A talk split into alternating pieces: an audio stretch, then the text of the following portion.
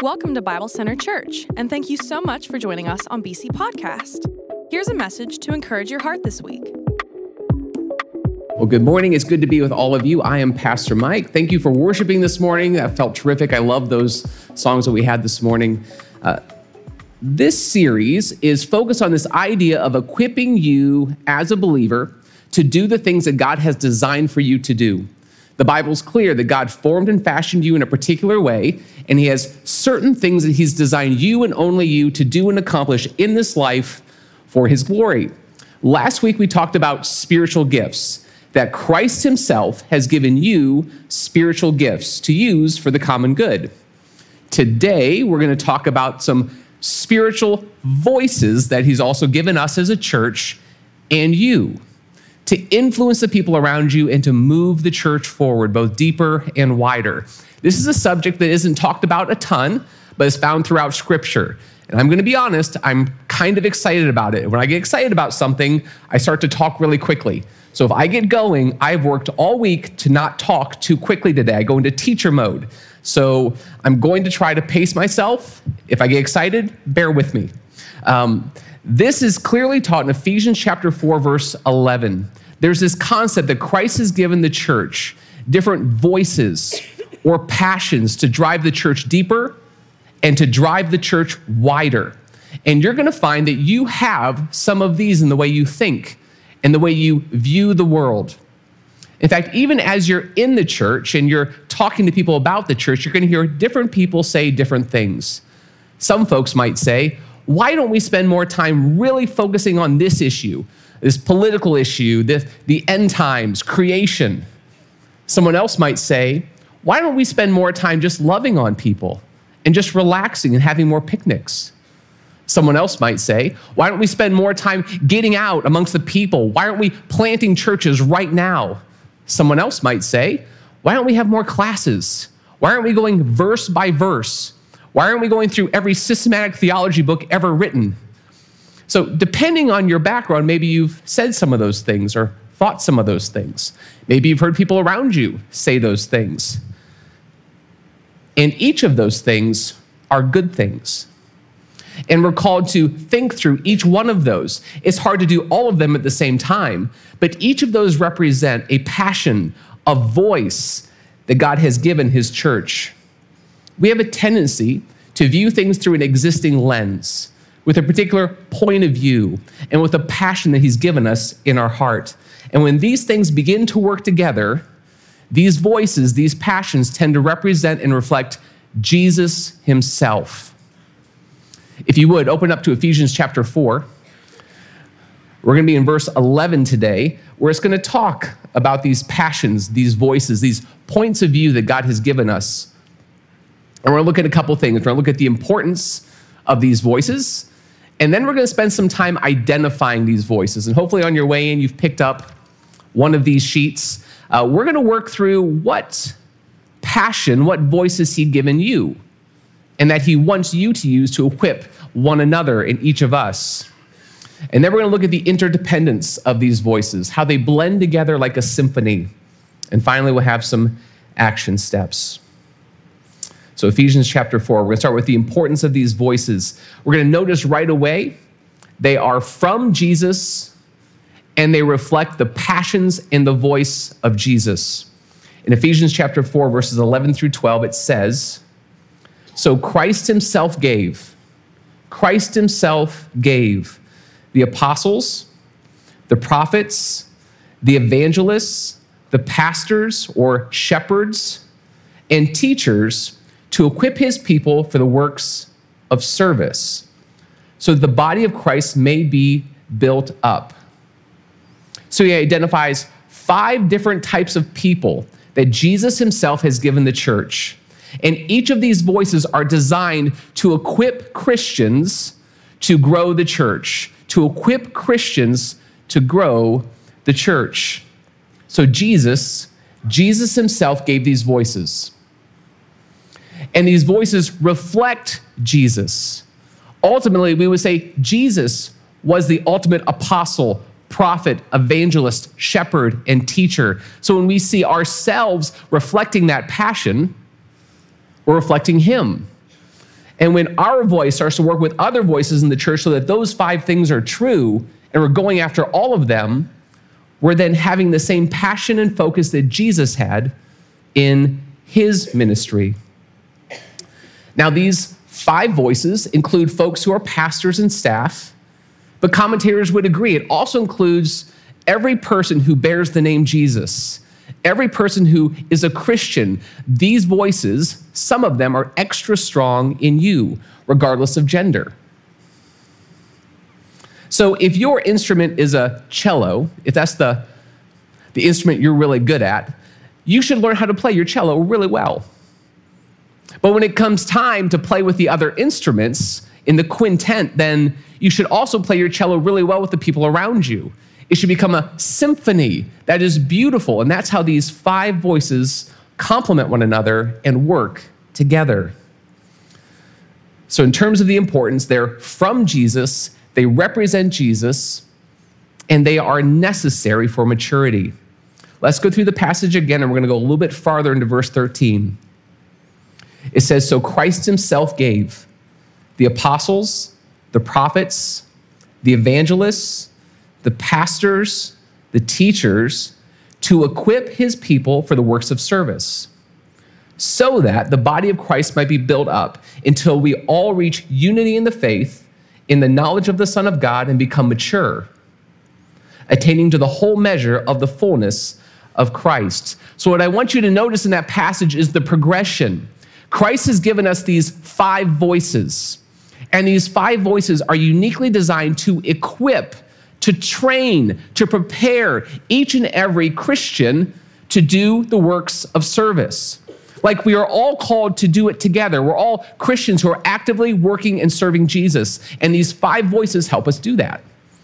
And when that happens, the body of Christ begins to be built up, to grow, attaining to the fullness of Jesus himself. It means we look like him, we act like him, we do the things that he would want us to do.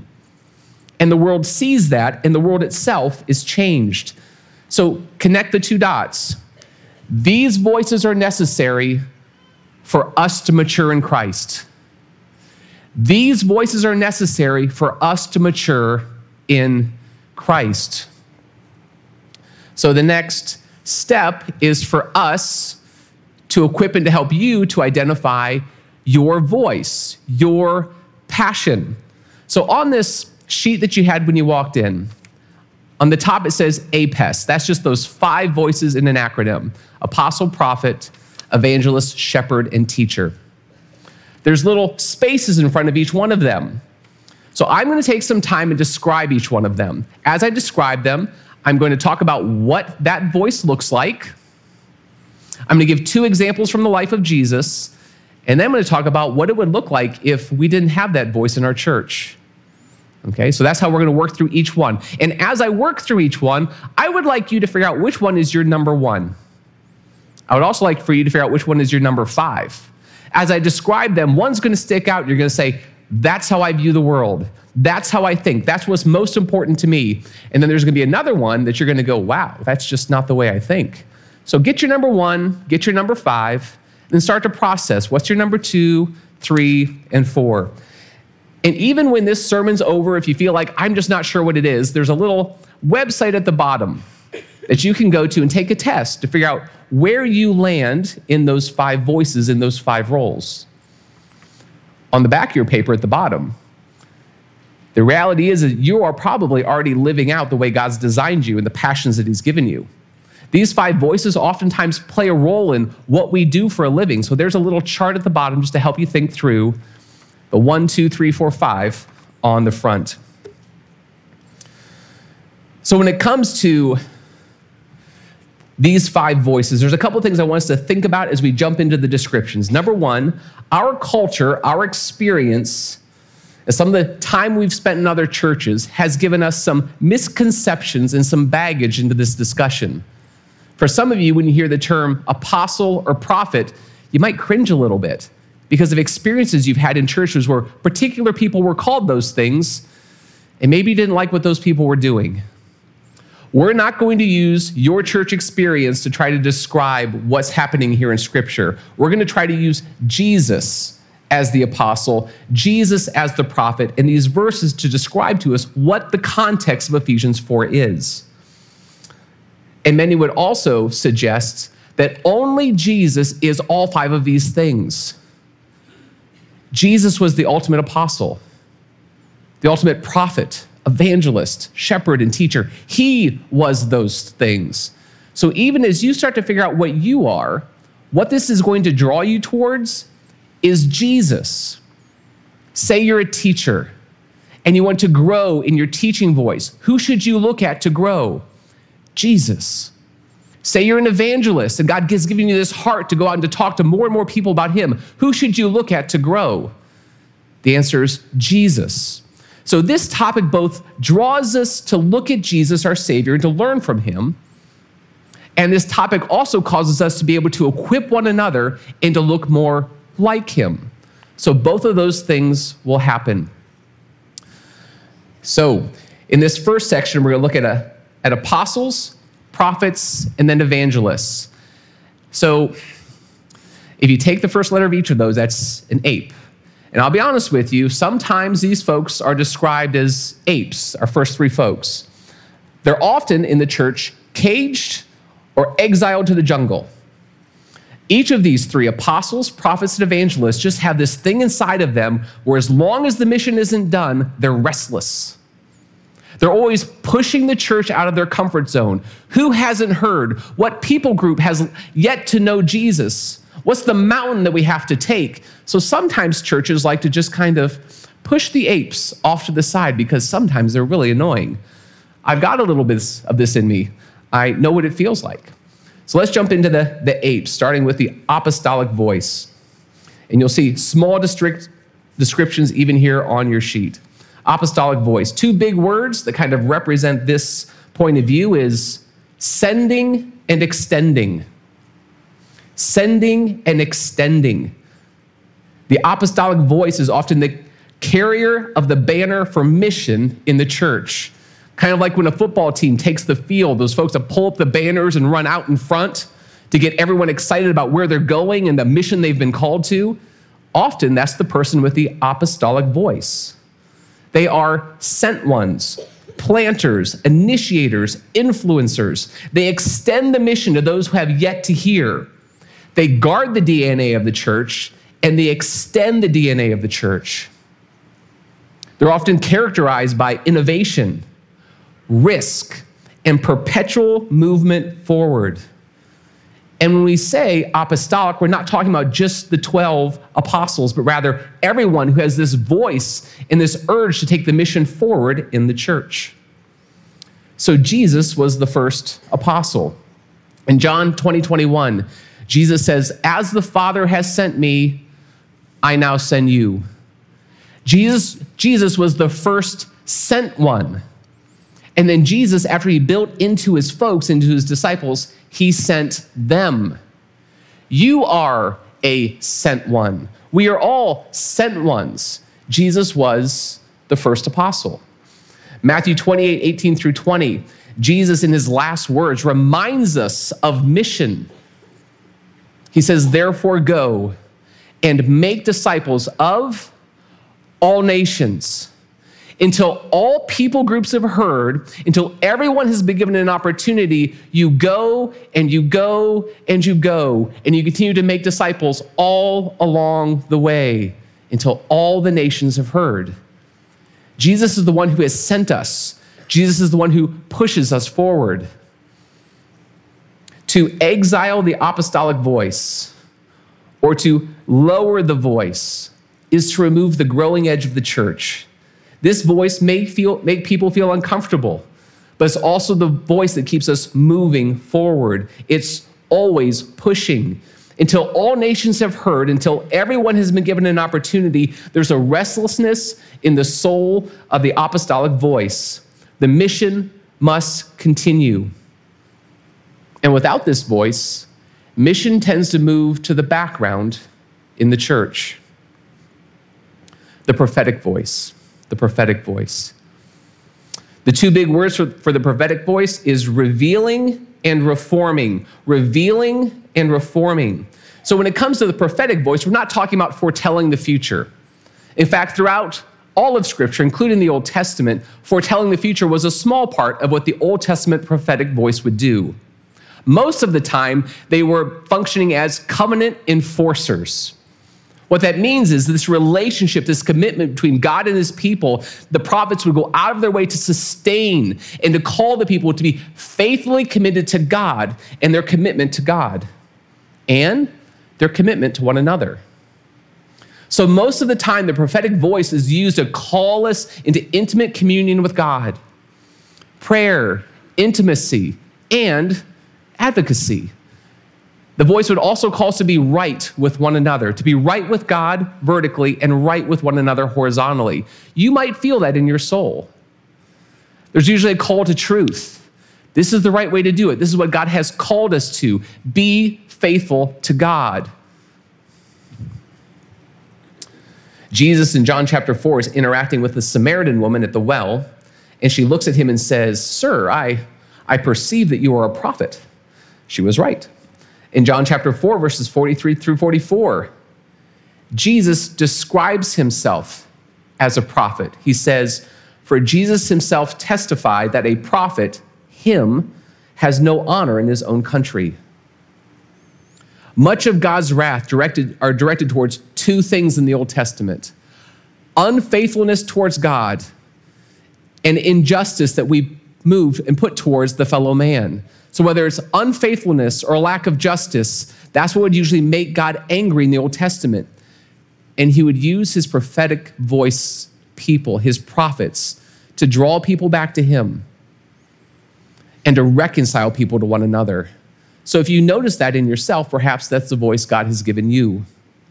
If the prophetic voice is dampened within the church, it is easy for us to find ourselves disconnecting or drifting from God.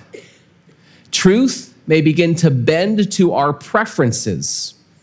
We begin to focus on ourselves, our security, our comfort, our peace, forgetting that there are so many outside of our walls who are beaten down, hurting, and in need of our help.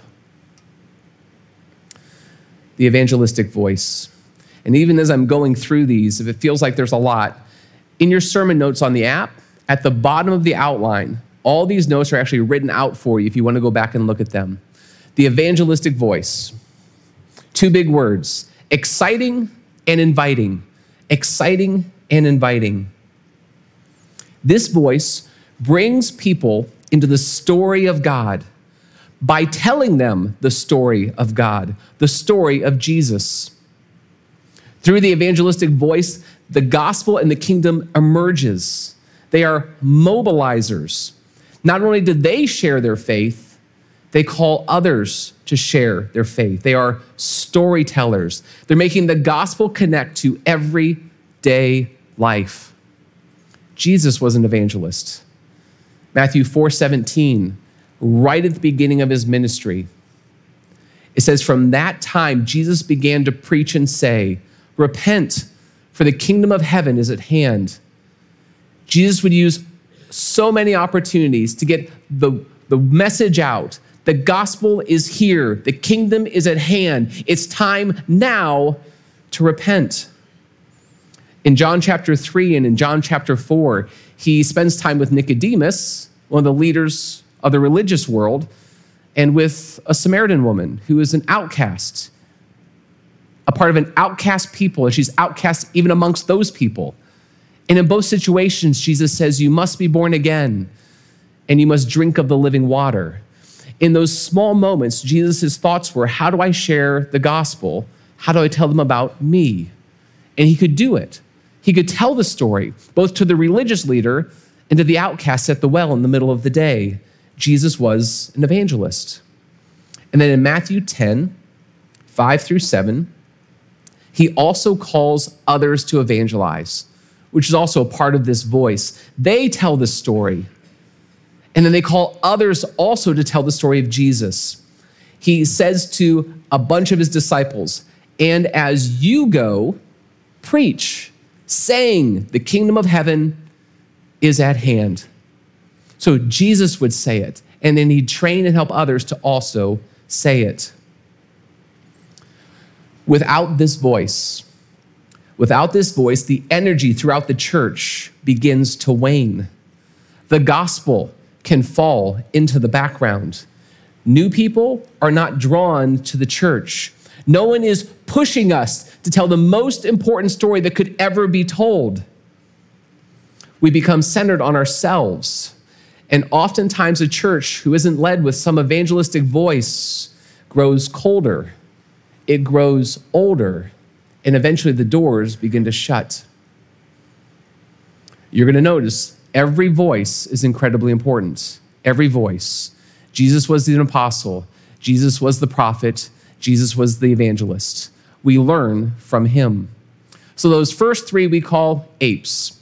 The next two, the shepherds and the teachers, they kind of play a different role. So, in this right here, you're going to see at the bottom, we have our pioneering gifts. They tend to take the gospel forward outside of the church. Shepherds and teachers tend to take the gospel deeper into the church. There's a developing role for the shepherd and the teacher. So when it comes to the shepherd, the two big words that stick out for the shepherd is protecting and providing, protecting and providing. They care for others. They know the sheep by name. They're connecting people and they are protecting the flock. They walk through the Psalm 23 journey with others. They guard and they guide, they fight and they contend, and they seek wholeness. In the heart of the shepherd, they're willing to walk through those deep valleys with others. They don't just watch others hurt, but they stand beside those others and they hurt alongside of them. There is empathy, there's compassion, there is prayer. There's a staff that protects, but then there's also knees upon which they will go to to pray for others. Jesus was a shepherd. In Matthew 9:36, it says Jesus is looking at the crowds and he has compassion on them. It says he has compassion on them because they were harassed and they were helpless like a sheep without a shepherd. So you see the heart of a shepherd in our Savior. He sees folks who are hurting, and his thought and his passion and his prayer is that God would take care of them. In John 10, 14, and 15, Jesus is very clear. He just says, I am the good shepherd. And then he describes what that looks like. I know my sheep, and my sheep know me, just as the Father knows me, and I know the Father. And then he goes on to say, and I lay down my life for the sheep.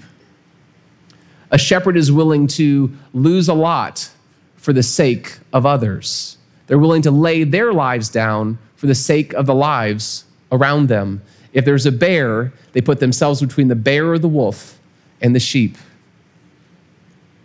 Without this voice, the sheep become downtrodden, worn out, and possibly dismissed. Some sheep may be left behind. We move quickly, but it can be at the expense of losing many along the way. Mission becomes overwhelming because we never stop for water. We never stop at that green meadow. Wounds never have time to heal. So, without the shepherding voice, it might be a church that goes for it, but it never slows down to take care of those who are hurting. All right, our fifth one. You're doing great. We've made it through four. We've got one more. Teaching. There's two words that kind of stick out with the teaching voice it's explaining and training. Explaining and training. The teacher can contextualize information and then impart it to build wisdom and understanding in those who are listening. They help people receive truth and they help people live out truth. The teacher should help play a role in the transformation of God's people. The teacher also can read the signs of the times. They can connect God's word to God's world in a way that is relevant it helps people move forward to reflect and to live out the things that God has called us to do. The teacher coaches, the teacher trains, the teacher creates systems for both learning and growth. In Matthew chapter 5, we see Jesus as the teacher. Teaching is as I make my little list, I usually put teaching pretty high up on my list. So when I want to learn more about how to teach, I look to Jesus. In Matthew chapter 5, he begins this Sermon on the Mount, probably his most famous time of teaching. And then for multiple chapters of Matthew, we read this brilliant teaching. But the way it starts, I love this image, is it says, When Jesus saw the crowds, he went up onto the mountainside. And after he sat down, his disciples came to him. He opened up his mouth and he began to teach. Back in those days, you would typically teach from a seated position. So as he would go up onto the mountainside, he created a bunch of space for people to sit around him. And then he sat down. And by sitting down, he's saying, I am the teacher. Prepare yourself to learn. And he was surrounded by his disciples, and he was surrounded by many, and then Jesus began to teach. In John 13, 13 through 14, this is the time when the disciples are with him at the end. It's in the upper room. Do you remember when Jesus washes their feet? Well, he tells them and he teaches them, I have not come to be served, but to serve. And then he gets on his hands and his knees and he washes each of their feet. So, as a teacher, not only does he tell them and explain to them the what's and the whys, but he gets on his knees and washes feet and he demonstrates how to do it. So, the teacher gives out the information, but the teacher should also be demonstrating what has been taught. Without this voice, without the teacher, the word of God can be handled incorrectly. We begin to drift into error. The gospel being shared may no longer be the gospel at all. God's people can become disconnected from the word. And when that happens, they become disconnected from Jesus and the only source of transformation, God's word working through God's spirit. The enemy can introduce subtle lies that take hold over time, and the flock can slowly be led astray without the voice of the teacher. So, all five voices are necessary. All five voices must be working in conjunction with one another, complementing one another. Each one has an instrument to play. So, interdependence, interdependence. As you have been looking through your sheet, hopefully you've identified a couple that stick out to you. So, what do you do now? take your one, number one and number two, and what I want you to do is I want you to look at Jesus. If your number one voice is shepherding, Jesus is the good shepherd. If your number one voice is evangelist, your evangelist voice, look to Jesus. He is the greatest of all evangelists. But as you study, as you grow, realize that this is your preferred voice. This is the way you see the world. And that's beautiful but you're also designed by God to work in conjunction with the other voices. Your voice is to blend. So you're going to naturally have preferences. I want more classes. I want more study. Well, you probably have a teacher's voice, but your voice has to blend with we need to take care of people. We need to go get the next hill. We have to take care of those who aren't even with us yet. So your voice must blend with the other voices. Our goal is never to shape Jesus or his church into our image. We are, to, be shaped by Jesus into his image. And that must be reflected in the church. And it's reflected in these five voices. So your voice matters. My voice matters. But your voice is a blend and it mixes with these other five voices. And you're going to see this in churches. When churches stop using certain voices, they become something slightly different than what Jesus intended. Have you ever been to a seeker sensitive only church? I have. There's great things about a seeker sensitive church. Everyone wants to go there. It's a big deal. In that room are probably lots of people that don't know Jesus at all. There's a tendency within a seeker sensitive only church to be a mile wide, but sometimes just an inch deep because all the energy is put towards production, making it the most beautiful thing you could ever see. Back in Louisville, there was a church like this, and we called it Six Flags Over Jesus because there's a Six Flags park, and you couldn't always distinguish between the two. Uh, so there's something beautiful about it, but there's also something lacking about it. So in Louisville, one of my favorite seminary professors was leading a church. So I went ahead and went to that church. I was super excited. I didn't dress up enough. Everyone had a suit on. I was dressed kind of like this or worse. And I showed up, realized I was maybe in the wrong spot in terms of how I dressed, and I didn't bring my Greek Bible. I didn't know you're supposed to bring your Greek Bible. Did you bring yours today? So I sat down there and I realized within moments that this church is presenting stuff deeper than the seminary classes that I was going to. So it was an inch wide and a mile deep. I could never bring anybody with me to this church. My wife had no idea what was going on, so we didn't go back to that church. So there was something beautiful about that church, but there was something lacking from that church. My wife and I were also part of a church in Louisville for a while. That was a church plant, it was a Filipino church plant. I am not Filipino, but my friend James Santos was Filipino, so we were trying to help him plant this church. It was very much a family church. They were struggling at focusing on people outside of the walls of their church, but they were very good at loving one another. Very good.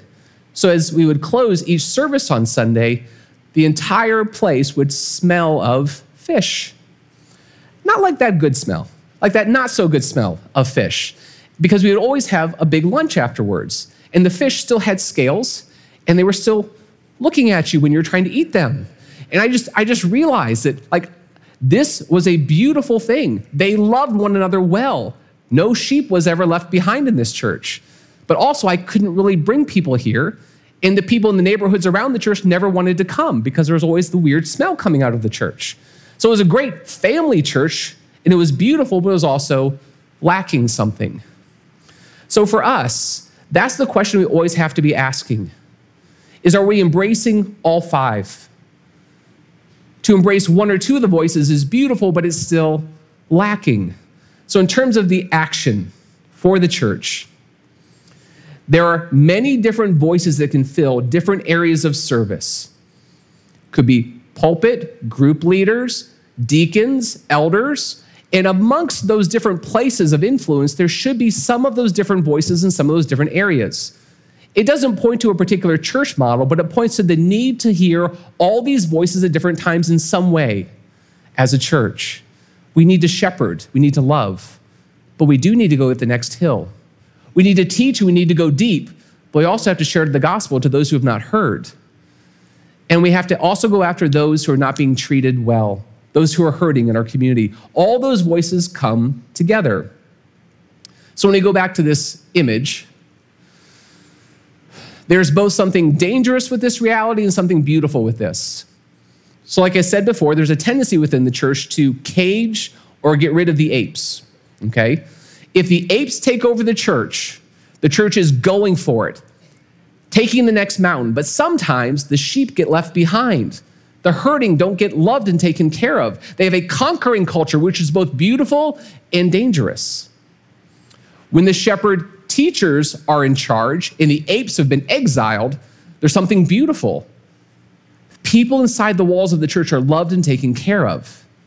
But sometimes those outside of the walls are forgotten and dismissed. And you can be turned into more of a consumer culture. So there's a conquering culture and a consuming culture. And when they come together, we can really love one another well. So separate, they're dangerous. Together, powerful, beautiful. Why? because they reflect all of the passions and all of the intentions and the voice of Jesus himself. So, all five of those voices matter and they're called to work together in conjunction. So, that's for the church, for the individual, for you. Here's some thoughts. As you see your number one and your number two, I would like you to spend some time in the Gospels Matthew, Mark, Luke, and John and look at how Jesus did those things. If your number one is shepherding, look at Jesus as a shepherd. Learn from him, grow from him. Because your voice matters. As it reflects Jesus and reflects God's word, then your voice matters. Everyone you come in contact with, when you're loving the way Jesus loves, you're equipping them because they're now, they're now seeing what it looks like to live like Jesus in that way. Now look at your number five. You probably have a number five. I do. Um, so with your number five, I would love for you to find someone in your life where your number five is their number one, or your number five is their number one. Because when you spend time with them, you're just going to see the church, You're going to see the world through a different set of eyes. So find that person. Say your lowest one is shepherding. Find someone in your life who's a shepherd. Spend some time with them. Listen to how they pray for people, how they love on people, how they think about people, because that becomes your growing edge. Just because it's a five doesn't mean you're not called to do it. Say your fifth one is evangelism. It doesn't mean you don't have to then share your faith. So we're called to grow in all five of these voices, but there's a couple that are going to stick out. And I'm asking you to use those in this church. And the ones that aren't your voices, I'm asking you to grow in those. Because the more we look like those five things, the more we look like Jesus. I'd like us to end where we started by spending some time rereading Ephesians chapter 4, verses 11 through 13. As I read this, I want you to see yourself in these verses. What has Christ called you to do? And what is your growing edge? So, Christ himself gave the apostles, the prophets, the evangelists, the pastors, and the teachers to equip his people for the works of service. Why? So that the body of Christ may be built up. Let's pray the Lord would help us with those things. Father, we come before you. And Jesus, you are our apostle, our prophet, our evangelist, our shepherd, and our teacher. And Lord, you've given each of us some of those voices and skills and passions. I pray that you would use us to grow your church. Allow us to be a church that has a blend of those things that we might hear your voice clearly through your word. And I ask that in your son's name. Amen. For more information, visit us at BibleCenterChurch.com and give us a follow on all platforms at Bible Center.